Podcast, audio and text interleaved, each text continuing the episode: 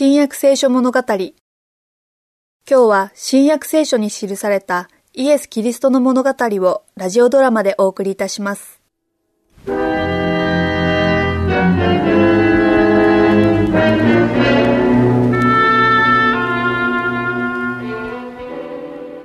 ういう意味です？何も知らんようだな。一体何ですか、親父殿。イエスは神の子なのだ。それはすでに言われたことでしょう。しかし死んでからの方が、イエスは心配の種なのだ。それも前から聞いています。では、なぜ彼は生きていた時より危険なのだ？それなら伺いたいですな。いいかな、婿殿。死んで墓に横たわりながら、彼は生きていた時以上の関心を集めている。人々は遠方からイエスを求めて、病人や怪我人を連れてきている。イエスが十字架にかけられたことがわかると、その理由を知りたがる。そこで彼らは、我々が十字架にかけたこと、イエスにひどい扱いをしたこと、あの裁判はインチキだったことを聞かされるわけだ。インチキでしたな。イエスの名は何千何万の人の口に上っている。彼らは神殿の祭司たちに、救い主に関する予言について説明するよう求めている。祭司たちは、自分を罪に陥れることになるからそんな説明はできない。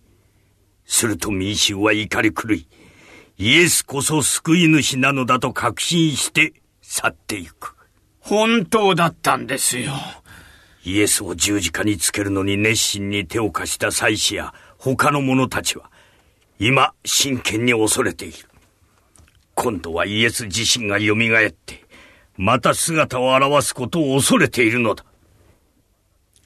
被告人が告発者になり、死刑にされた者が正義を求めるのではないか、とな。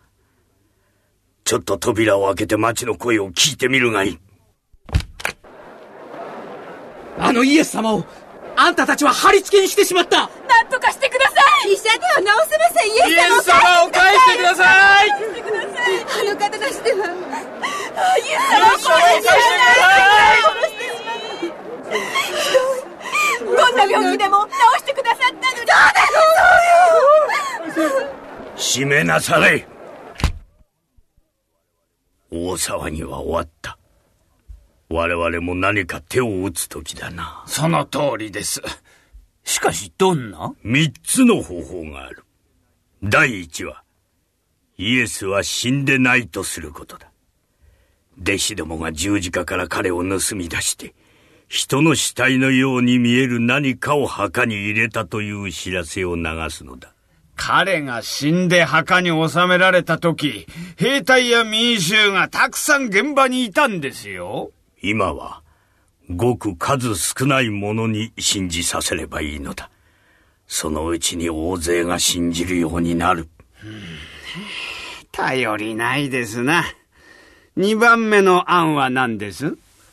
もう前に言ったことだが、ヨセフの墓地にある死体は、実はイエスの死体ではないのだと。では、三番目のは何です？イエスがあの墓から出られないようにすることだ。それがいいですな。うまくやれれば。できるさ。どうするんです？神殿の代表団がピラトを訪ねてな。ピラト？今日ですか？安息日ですよ。つまらんことにこだわっている時ではない。それに、ピラトは異教徒ですからな。彼の館に入れば、我々の体は汚れてしまって。汚れるのと、イエスの復活を許すのと、どっちにするかね。親父殿には負けましたよ。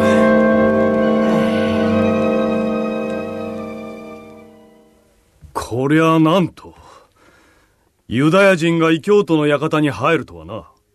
汚れてもよいのか大変重要なご相談がありますので、閣下。うん。さもあろうな。なんじゃ？実は、あの偽り者が言ったことを思い出したのです。イエスのことか？はい閣下あの一件は終わったと思うが本当に終わったことを確かめたいのです閣下彼がまだ生きていた時3日の後に自分は蘇ると言っておりました。ですから3日目まで墓の番をするように指図していただきとうございます。彼が生き返ることを心配しているのか。いえいえ、ただ弟子たちが夜にやってきて彼の体を盗み出し、イエスは生き返ったと言いふらすのが心配なのです。そなたたちは、さぞかし怖かろうな。では、小さなことですが、閣下、閣下にはご配慮いただけますので。万平がいるのだから、できるだけ番をさせるがよい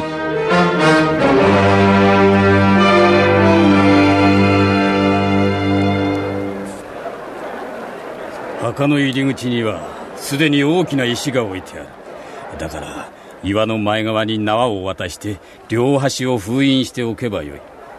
封印を破らない限り石は動かせないわけだ。墓の周りには万人が100人もいて隙間なく肩を接して立てるほどだ。誰一人入ることも出ることもできまい。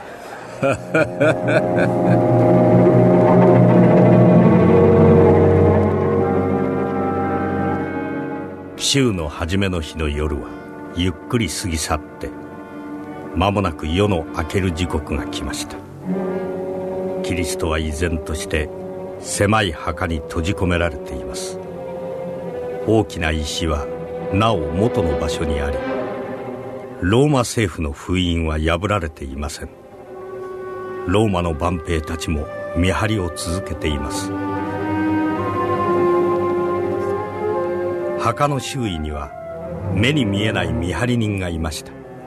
大勢の悪魔が辺りに集まって神の御子を治めた墓が永久に封印されることを望んでいました。他にも目に見えない見張り人がいます。天の軍団が墓を取り囲んでいたのです。力の優れた天使たちが守っていたのでした。